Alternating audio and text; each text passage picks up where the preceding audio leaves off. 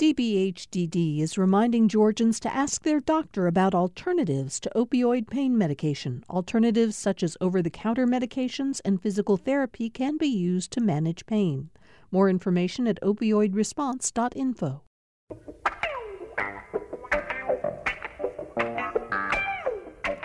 Thank you all for joining us for another edition of Political Rewind. I'm Bill Nigut. It's Thursday, May 20th. We have a lot to talk about uh, with a great panel uh, today. And um, as I introduce them, um, I want to thank all of you who responded to our show yesterday when we talked to Anna Sale, the host of the podcast Death, Sex, and Money, who's got this new book about those issues. Let's talk about hard things. Uh, it really had a wonderful response from all of you. And if you didn't get a chance to hear it, it's available on our podcast right now. Um, I think we talk about hard things on this show almost every day, although it's not death, sex, and money we're talking about. Uh, but politics is a hard enough subject to deal with in these uh, fascinating times. Um, let's get right to the panel. Uh, Kevin Riley, the editor of the Atlanta Journal Constitution, joins us as he does on every Thursday. Kevin, good morning. Hello, how are you? I'm good, Bill. Good to be here and uh, another all star panel I'm lucky to be part of. Yeah, uh, well, we're very happy to have you here as well. We're joined by Professor Andra Gillespie. You all know her well as a professor of political science at Emory University. She's also the director of the James Weldon Johnson Institute for the Study of Race and Difference uh, at Emory University. Andra, how are you? I'm fine. How are you? Good, good. We, I, you know, I, I said before the show when we were all chatting, I know that you've now gotten through exams, you've gotten your grades done, but as always, I ask you, are you going to get a summer to relax? And your answer is always what? No. No. I don't know what those are.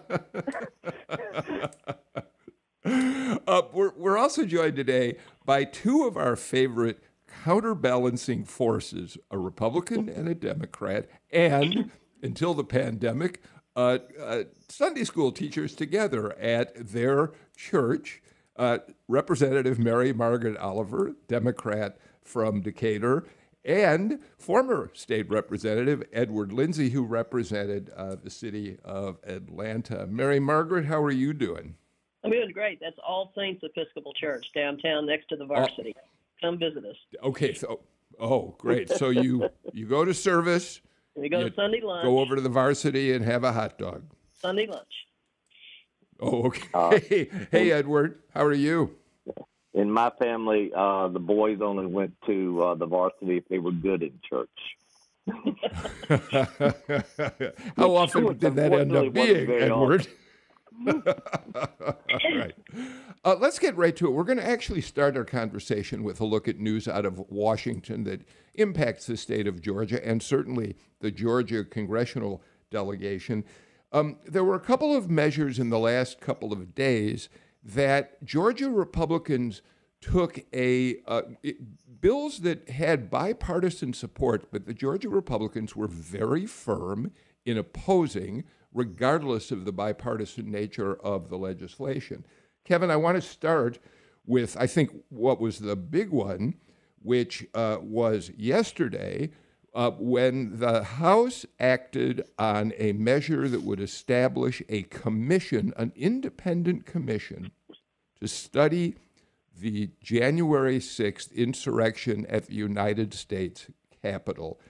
We should point out that initially Minority Leader Kevin McCarthy had uh, supported the effort to draw up a bipartisan bill. He appointed John Katko, the Republican from New York, to oversee the Republican side of this. Katko actually even drew up the bill.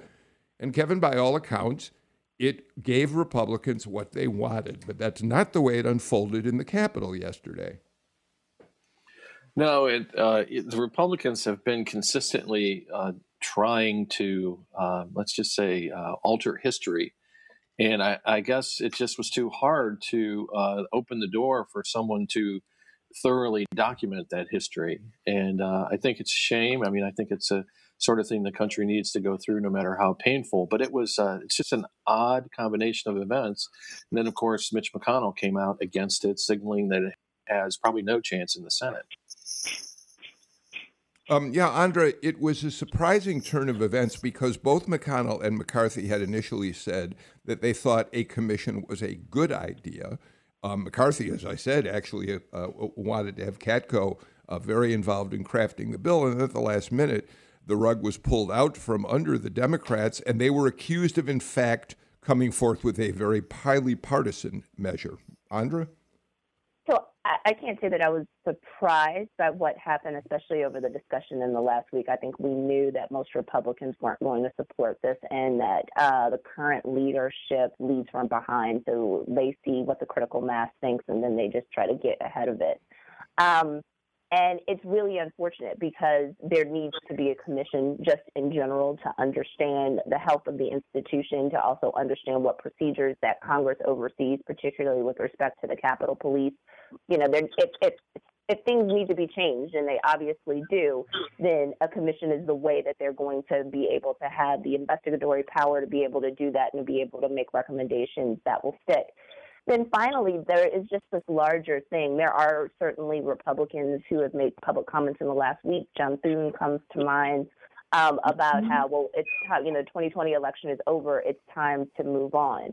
Um, when you have an armed insurrection, when you have people breaking into the building, when you have people endangering folks' lives, when you have people dying in the midst of an event at the seat of our national government, this is a time for you to reflect and understand what happened and if you really do want reconciliation, if you do want to truly be able to move on, there has to be a reckoning where people actually uh, study, examine, acknowledge, and take ownership for the things that have happened.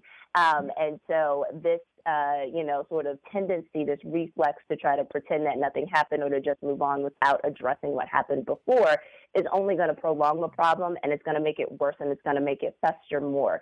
So I, understand, I don't agree strategically with what McCarthy and, and, and, and McConnell are doing. I think ultimately at the end of the day, it's going to come back to hurt them, right? Because they're not showing leadership. They seem to be more afraid than they are sort of, you know, taking sort of a strong position of actually being able to address these issues and they're playing heavy partisanship with it.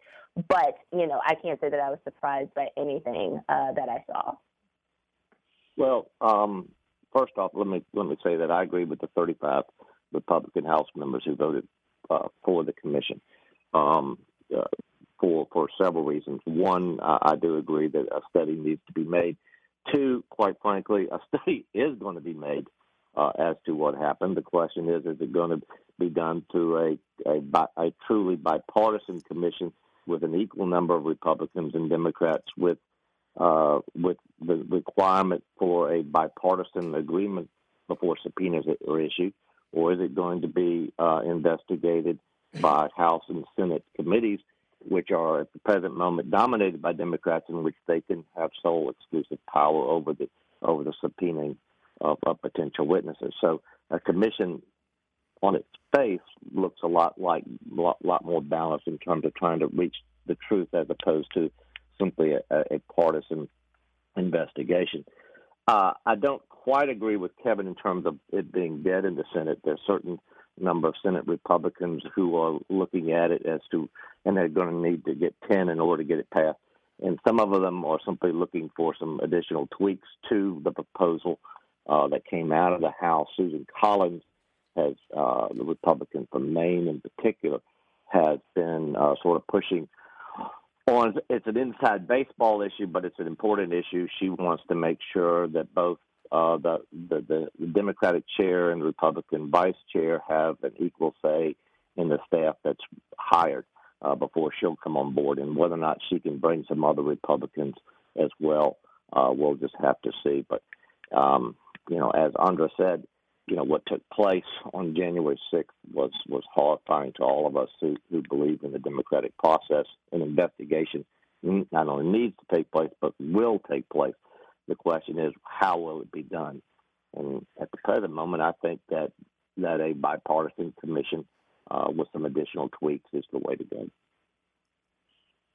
Susan Collins always wants to be in a position to help negotiate, uh, and there will be some additional negotiations. Sometimes she's able to do that, sometimes not. I find it difficult to predict in this case.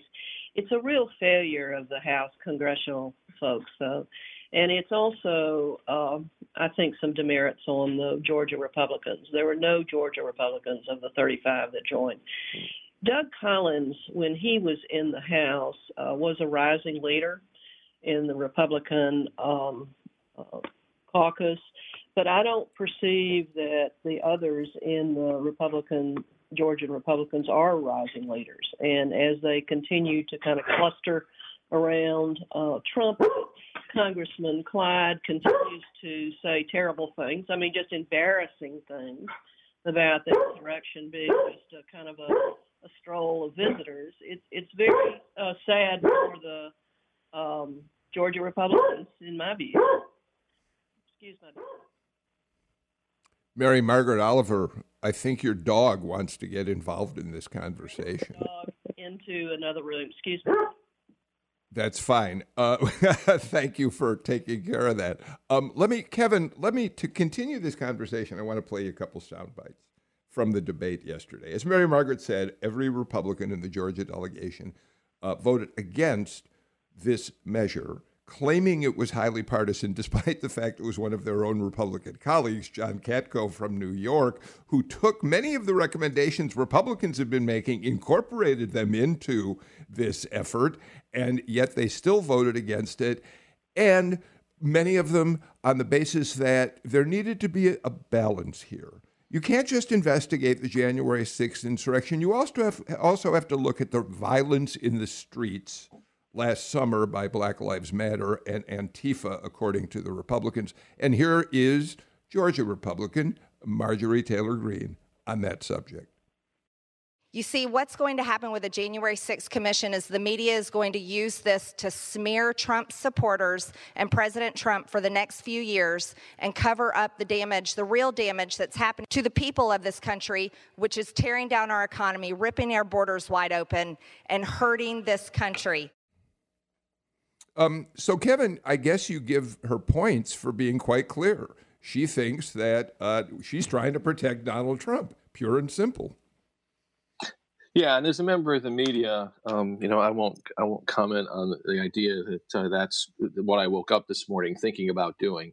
Uh, uh but all that said, I, I, actually think Ed and uh, Representative Oliver kind of point to uh, maybe what's the, the, thing that we should be thinking most about as Georgians, and it's it's the point that our you know our Republicans in the House and the party in general in our state, as the state continues to emerge as very important eh, to the country, both politically, economically, and in every other way, are we going to have leaders in Washington that appropriately represent? Mm the citizens and the concerns of the state rather than kind of running to the extremes or getting involved in, uh, in, in, in things in a political way that don't advance the interests of the state and position our politicians as having the influence that would help the state in, in the nation's capital.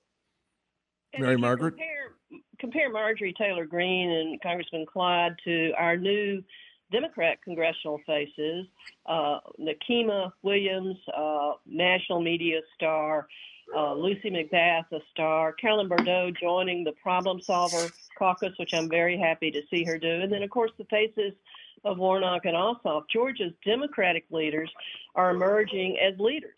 Uh, nationally. Georgia's uh, politics of Georgia are national focus, and we are carrying forward with excellent, excellent new people. I'm I'm thrilled with their performances. I'm embarrassed by Clyde and Marjorie Taylor Greene. Edward, well, I'm going to give you a chance, but let me yeah. play before you do. Let me, for you and Andra and everybody else, uh, let me play uh, Tim Ryan's response, Representative Tim Ryan from uh, Ohio, because I think he expressed uh, in no uncertain terms how Democrats were feeling about the fact that Republicans bailed out on this at the last minute. Let's listen and talk about it. Have people scaling the Capitol, hitting the Capitol Police with lead pipes across the head, and we can't get bipartisanship. What else has to happen in this country? Cops.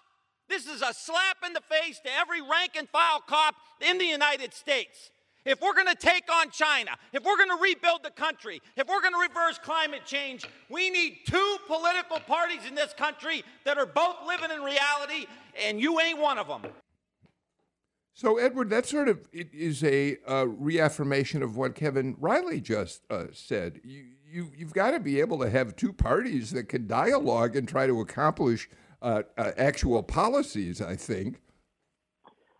Well, and, and, and I agree. In both Congress and the Georgia General Assembly, and I think, quite frankly, particularly here in Georgia, there is a long history of the two parties coming together on a wide range of issues uh, in our General Assembly. Mary Margaret is someone who's known to be able to cross the aisle in the Georgia General Assembly. I would like to think when I was there, I did the same. And there are a lot of folks in the Georgia General Assembly that, that do come together and pass a lot of very important legislation that moves our state forward.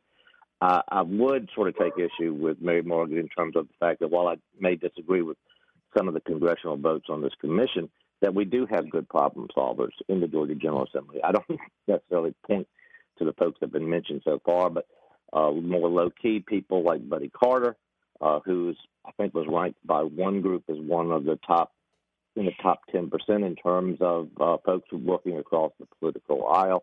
It was uh, in terms of a study that was done Austin Scott from South Georgia also has a good reputation for working across the aisle. So we do have some folks down there who, in a more low key manner, all are all working across the aisle.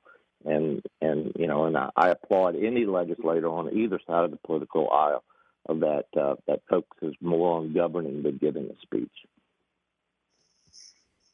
You know, I think it's really important for us to just call out false equivalencies um, mm-hmm. because that's the big problem uh, with this particular debate.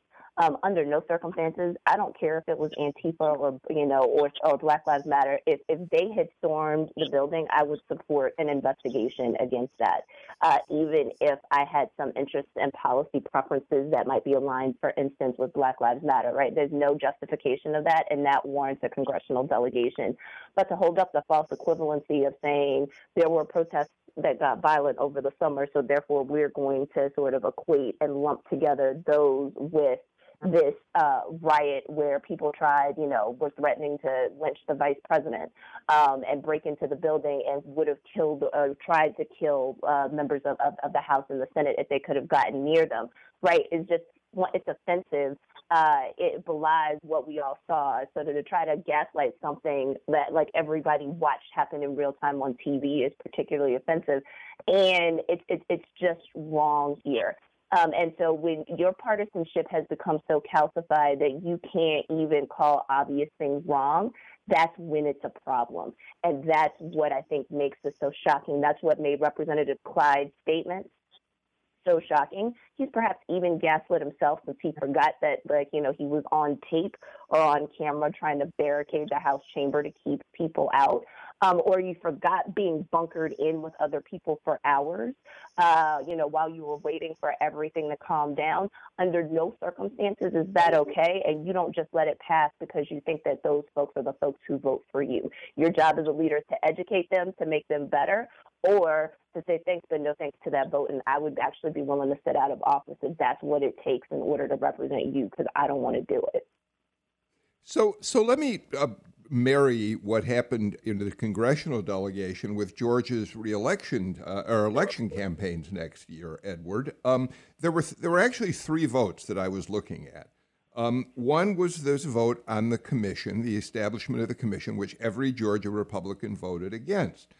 Uh, second was an, uh, an Asian American hate crimes bill, which passed the House again with bipartisan support. Drew Ferguson and Austin Scott being the only Republicans in our delegation who supported it. And finally, yesterday, there was a resolution on the House floor condemning the massage parlor shootings in Georgia, and every Republican in the delegation voted against it.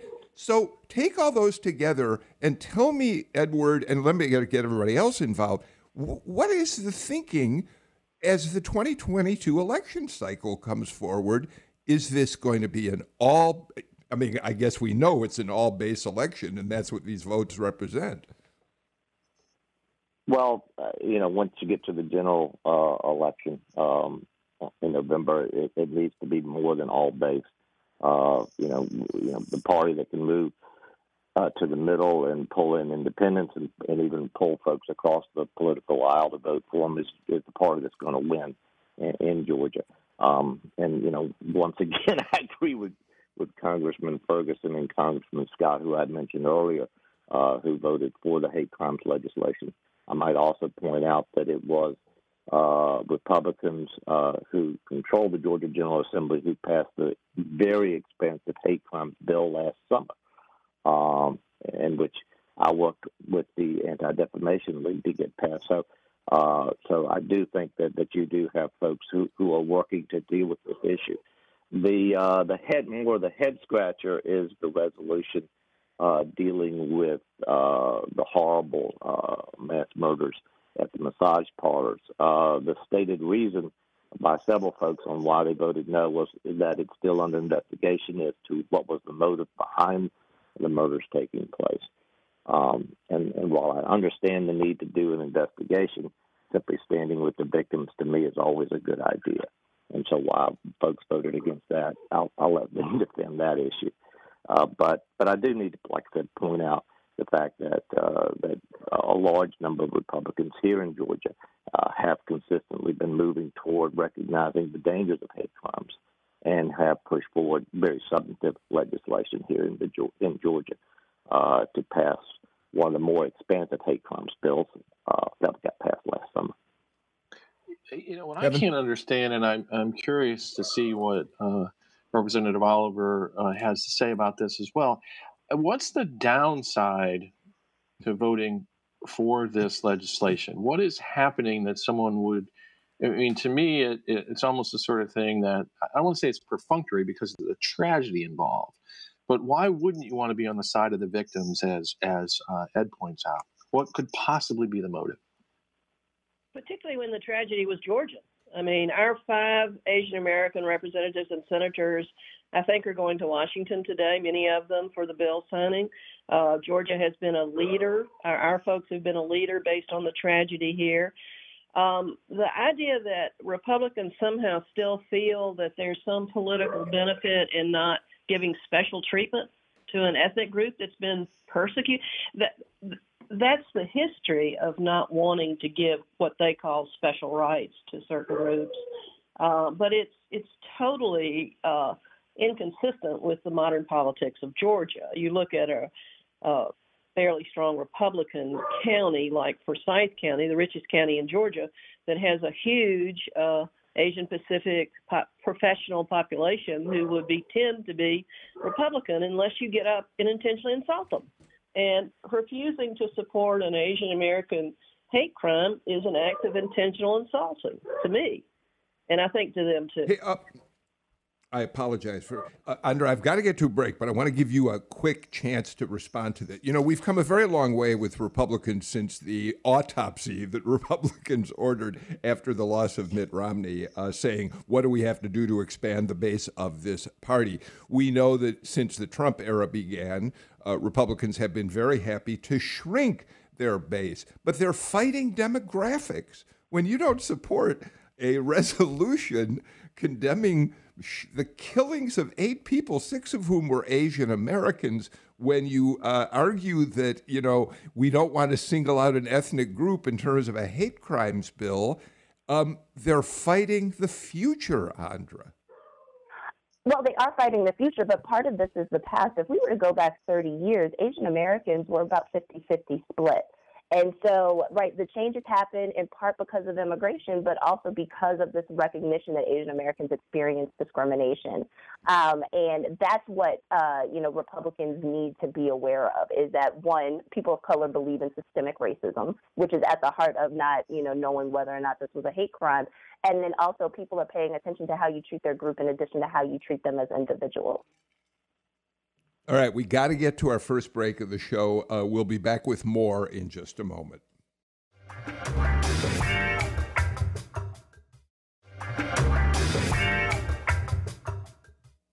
Welcome back to Political Rewind. Kevin Riley, Andra Gillespie, Edward Lindsey, Representative Mary Margaret Oliver join us uh, for our conversation today. Um, Edward, I'll give you a last word on this conversation in the last segment, since you are the Republican on the panel and have to be thinking about what the heck the message is going to be for Republicans in the upcoming election cycle. Well, you know, and, and the point that I wanted to sort of make is that in addition to uh, demographic groups and, and, being able to reach into communities uh, to expand your base, you, you know, Republicans uh, also need to to make sure that they can reach back to groups that they have lost uh, over the last eight years, including folks that that that you, you know that that feel aligned with any group that is being discriminated against, uh, and that's a large segment of the suburban community. I actually did a deep dive into uh, precincts in suburban communities with stable demographics over the last eight years to look at the difference in the voting patterns for folks who voted for Romney versus Trump.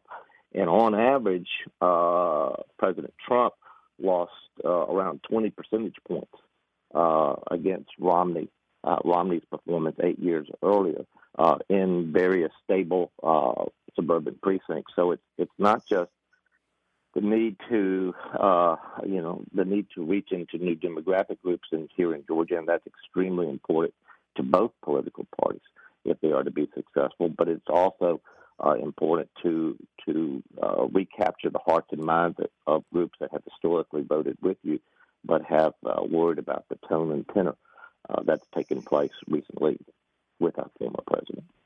All right, we'll watch how that all unfolds as we move toward the 2022 election. And speaking of which, Kevin, uh, Brian Kemp has uh, really essentially launched his reelection campaign by giving interviews to uh, your Greg, Greg Bluestein and to uh, WSB TV. He says he wanted to get out front of the uh, Democrats being able to define him, which he, he believes is what happened and why his election in uh, the last cycle was so close uh, in 2018. Uh, and he says he will run proudly on a record of uh, signing uh, a bill that uh, virtually outlaws abortion in Georgia and overhauling Georgia's election laws. One of the things I found fascinating about his comments, Kevin, is that in many ways I thought Brian Kemp defined himself in 2018 with the commercials he ran uh, from the back of the pickup truck with the shotgun over the knee, the teenage boy sitting next to him. But the point is, he's going to go out there and run on his record. Yeah, I, I think that's really the message. Um, he wants to run on the record, and uh, I think the key issue. I, will be interested in, in what our uh, our political scientists and our politicians uh, think about this. I know Ed's a former politician, Ed, but but uh, I, you know, uh, if he runs on the coronavirus uh, pandemic.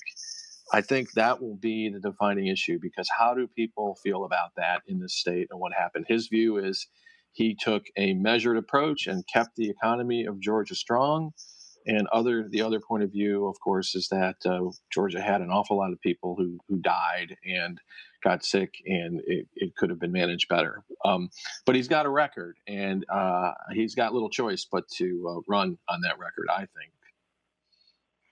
Uh, yeah, I mean, I think right now what Governor Kemp is, is trying to do is to establish himself um, and to make sure that he thwarts any serious challenge. Um, you know, I know Vernon Jones is trying to, you know, curry favor with Donald Trump and thinks that an endorsement from him will actually, you know, get him the nomination. But I think that that uh, Jones is an underdog even with a, a Trump um, endorsement. And so I think by announcing now, by putting his record forward in a way that is sort of palatable to red meat Republicans, to, a, to the base, right, he might be actually just trying to sort of buffer himself from, uh, you know, from any additional sort of, uh, you know, challenges from other people who might be perceived as more credible, who have more longstanding relationships with the Republican Party. Um, and that could get him the nomination.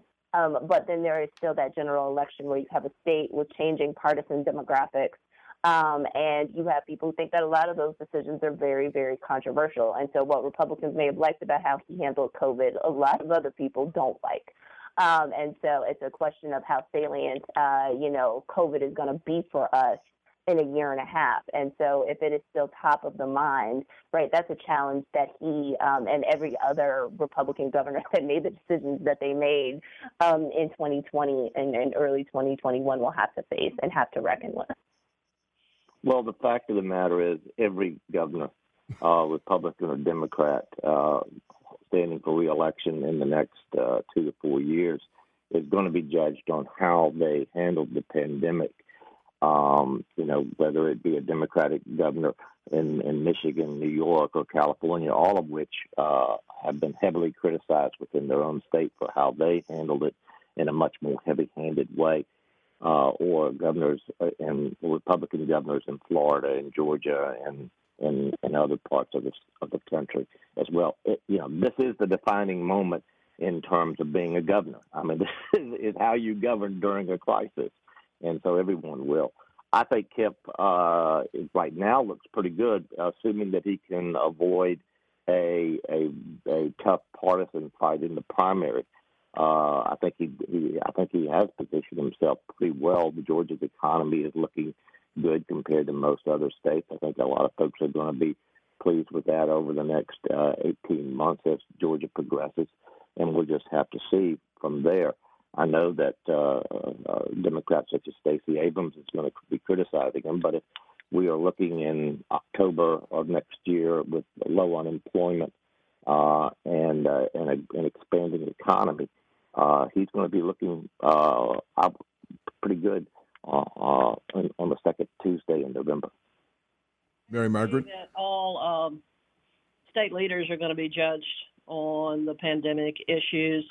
Um, there's a large group of Georgians that feel still very emotionally embittered that Stacey is not governor today. And when you put on top of that group, the solid group of Stacey supporters, you put on top of that the changing demographics of the the outer perimeter counties, and you put on top of that a significant unhappiness with the um, pandemic leadership. The fact that there are more jobs in Georgia and that our reserves are higher uh, than probably they need to be in several different ways uh, is not going to compete with those other issues. Uh, Governor Kemp is not uh, an exciting uh, campaigner. He he's staked his in 2018. He staked his personality over there with the big truck picking up immigrants and and the shotgun. Um, how he changes that to whatever extent he tries to change that, he doesn't have a very exciting kind of dynamic, an exciting personality, and his going to economic development ribbon cuttings on a daily basis um, is not an exciting growth of additional voters those uh, business economic development people who've got their tax breaks are, are probably going to vote for him anyway. Uh, but the workforce folks uh, are not as happy. And Stacey is an exciting candidate. She is an exciting campaigner, and I think it's going to be again. Georgia will be in the national national news on a very frequent basis, and um, um, I think that's going to be positive for the Democrats. We will we will see. We don't know for sure. Kevin, yeah, uh, one of the things that I think is uh, pretty interesting is despite the fact that Brian Kemp continues, as, as recently as just two days ago, to have Donald Trump attacking him, um, he has not yet drawn a significant Republican opponent in the primaries. Um, he's fended off. Doug Collins says he doesn't want uh, the job, and as as uh, been already been mentioned on the, on the show, the uh, one person running against him is uh, Vernon Jones, who's you know pretty much at this point a fringe candidate. So he, he, despite the anger among many state Republicans about him not contesting the presidential election here, he nevertheless has got the field to himself. And the question is who jumps in, who's significant to oppose him? Yeah, I, I think that is interesting. I mean, I, I, you have to give Kemp, I think, some credit for the idea that he hasn't uh, he, he, gone after Trump. In other words, you know, why get in a fight you probably can't win, right? Because uh, Trump, if Trump keeps coming after you, it's going to be news every day. Um, and I, you know, Ed, I, I, mean, why not? I mean, aren't there a number of Republicans who would like to have that job, or is it just out of respect for what Kemp has been through that the people who are serious politicians in the state believe, uh, as they saw in the Senate races, that if you have an, you know a difficult contest uh, between Republicans that you really won't help yourself in the general. I think that's a large part of it. Is that is that uh, the experience last year of the of the Collins Loeffler uh, fight, uh, intra-party fight, uh, clearly damaged her when it got to the runoff, uh, as well as other factors. Uh, and I think what Kemp is doing with the president, with the former president rather, is uh, is probably the right tactic. It kind of reminds me of uh, Muhammad Ali's approach in boxing. Sometimes, you know, a rope dope. He would he would let because he was so strong. He could actually let folks hit him a few times, wear themselves out, and then he would deck them and and, and KO them. Uh, and and I think to a certain degree, Kemp is going. You know, the the wiser strategy is to just let uh, let Trump uh, continue his histrionics uh, attacks. Those will eventually wear out. People will stop paying attention to him and then start focusing on his reelection. Um, and we'll just have to see if that's a good strategy. I think it is a wise strategy what he's doing right now. Uh, one thing we haven't discussed in uh, in terms of the next year's election is whether uh, how this country is doing nationally. Uh, Democrats did a good job here in Georgia nationalizing elections uh, in 18 in particular, and also in 20 with a fairly unpopular uh, Trump, even in, in our state, uh, with certain demographic groups that I mentioned earlier. Um, and the question is, uh, how will Biden's standing be uh, in 2022, and what impact that will have uh, as these elections are more and more becoming nationalized? I don't disagree with Ed on, on that. I mean, I think that elections are nationalized That's a function of polarization, and so that's likely going to be there. And you know, that may give Democrats some challenges going, you know, into the next cycle. As far as Governor Kemp is concerned, um, yeah, he made one really unpopular decision that I, you know, think most reasonable Republicans understand was the right decision, and so they might not publicly say so because they're, you know, afraid to. But you know, everybody knows that Governor Kemp, you know, could not stand in the way of the certification of, of, of, that particular election. And right or wrong, Kemp has buttressed his credentials with respect to that by signing SB 202. Um, and so, uh, you know, as mad as people might have been about that ultimate election outcome, Georgia by itself wasn't going to determine the outcome of the election. Um, and uh, Joe Biden really did win the state, despite all the histrionics to the opposite.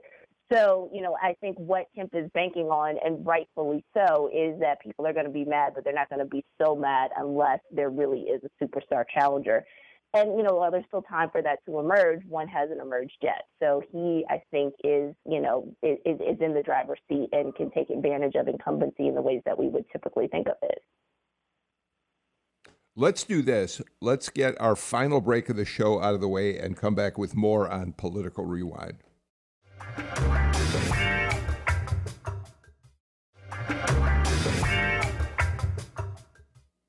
Kevin Riley, your James Salzer uh, pushed a story out to your website this morning at the Atlanta Journal Constitution.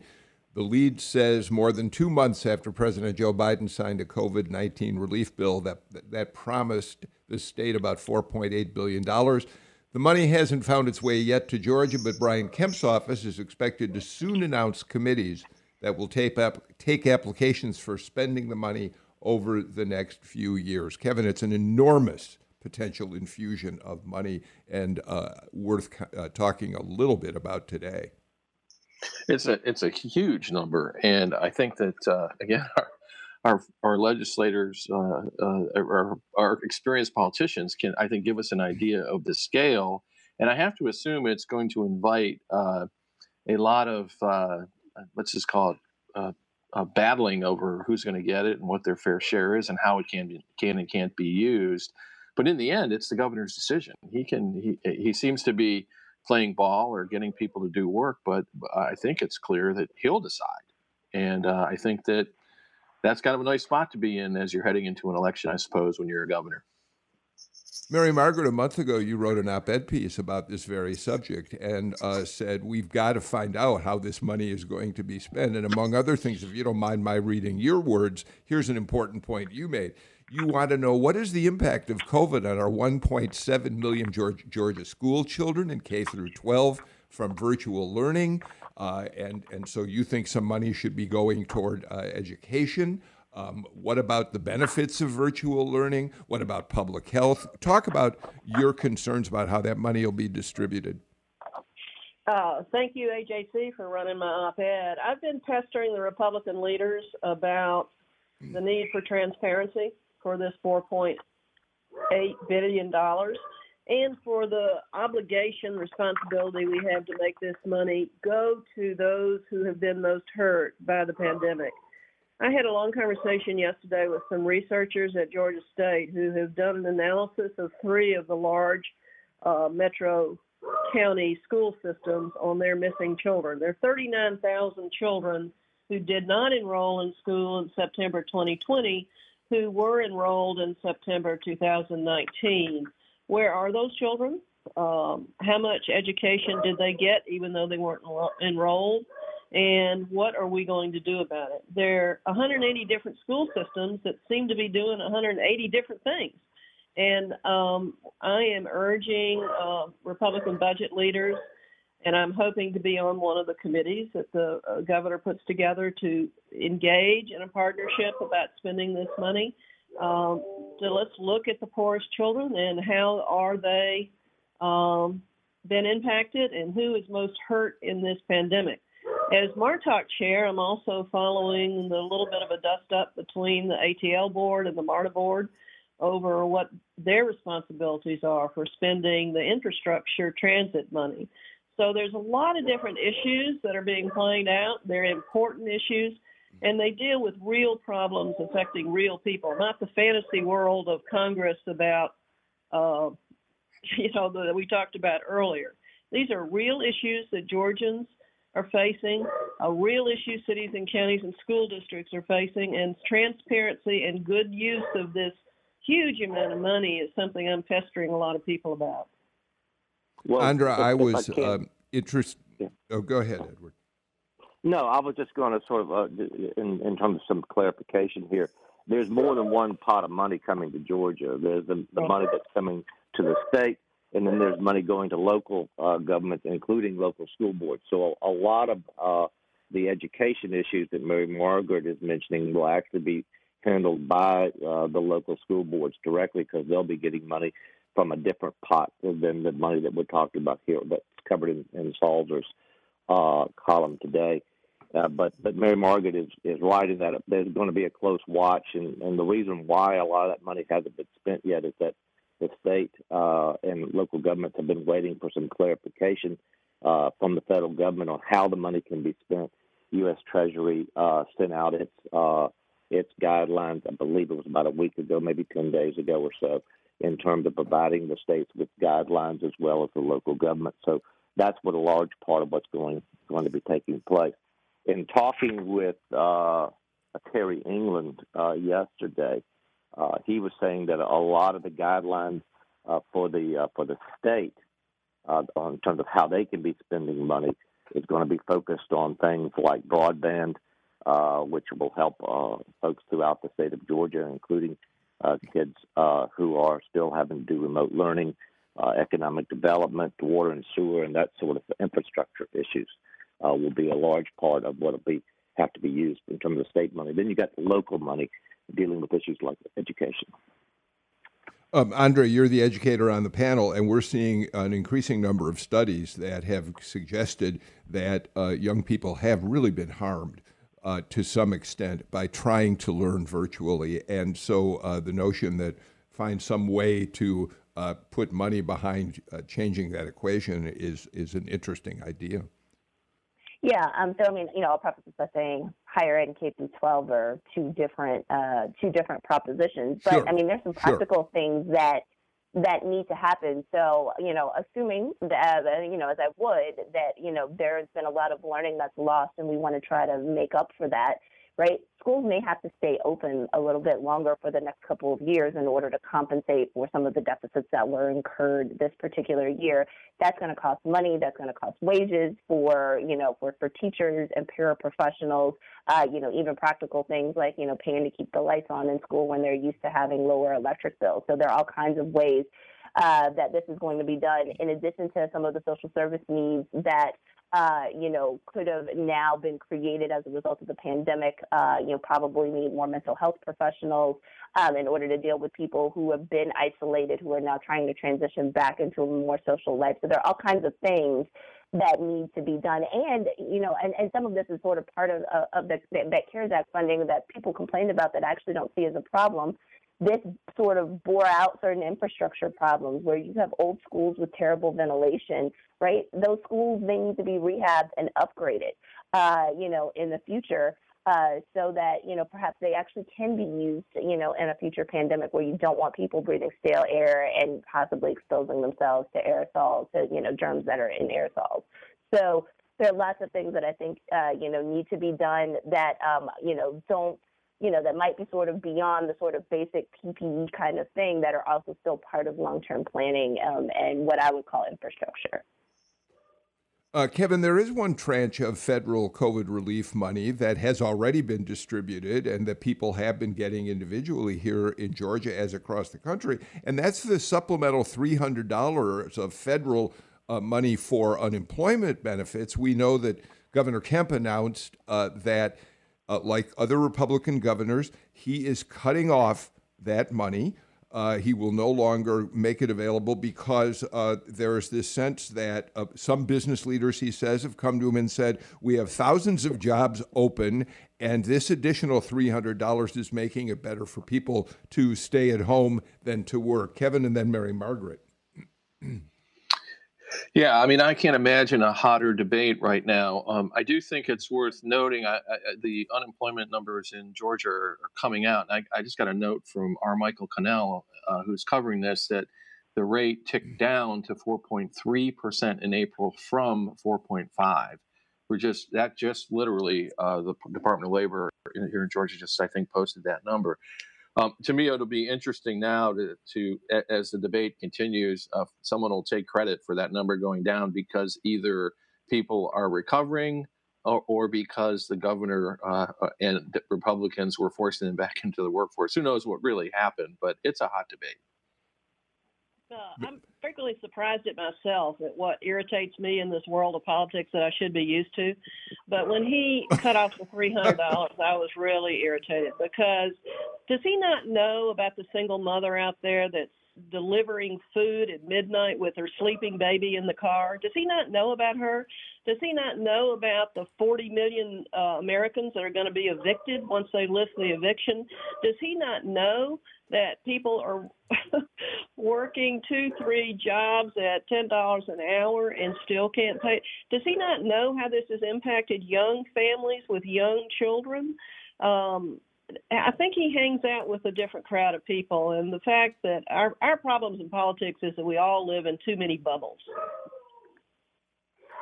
you know, I mean, I'm I'm intrigued by this discussion, but I haven't seen enough of the discussion of sort of people who are taking long-term benefits because they would rather not work. That actually controls for life life issues like uh, I have no child care. Uh, my kids are at home and I've got to supervise them.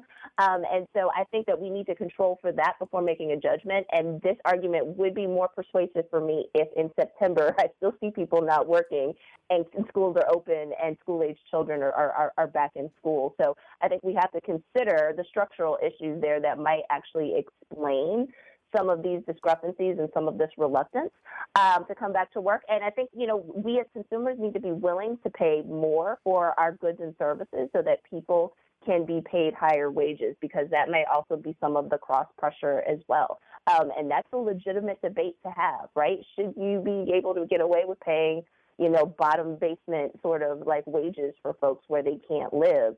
Uh, and if people have kind of gotten hip to that and, and are waiting, you know, for, for, for higher wages to come in, then, you know, that's also a really important discussion to have. Well, Mary Margaret and, and Andra both are, are, sort of discussing structure, long-term structural issues that go beyond simply the issues that, that are taking place within this pandemic, and it's a worthy discussion to have. But the question in terms of the $300 supplemental, which isn't being cut off immediately, but is simply being cut off at the end of June, your ability to get it at the end of June, which is only two months before they were going to be suspended anyway.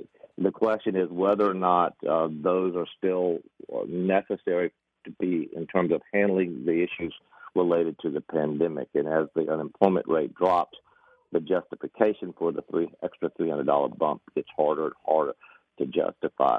Um, and it's not simply a matter of living in bubbles. If you talk to a wide range of, of uh, in uh, businesses around the state, and I have I represent a large number of them around the state, uh, they'll tell you that uh, they are having problems uh, recruiting good people because there is, a, in particular communities, uh, with with folks sitting there. You know, as long as I'm getting the supplemental, it's the equivalent of fifteen dollars an hour, and it's hard to recruit folks to come back in. Now, that's probably not taking place here in in Atlanta, uh, but it is a problem in more rural areas outside of outside of metropolitan Atlanta. All right, Edward Lindsey, because we're running out of time, I got to give you the last word on this, but I want to continue. Tomorrow, we're going to have a terrific panel. Uh, uh, Sarah Riggs Amico is going to be with us, Julianne Thompson. So we'll be able to continue talking about uh, this issue and more. Patricia Murphy will be here. In the meantime, Kevin Riley, Andra Gillespie, Mary Margaret Oliver, Edward Lindsey, thank you for joining us. I'm Bill Nigut. See you tomorrow. Take care. Stay healthy. If you get a vaccine, maybe you don't have to wear a mask. And isn't that good news? See you all tomorrow.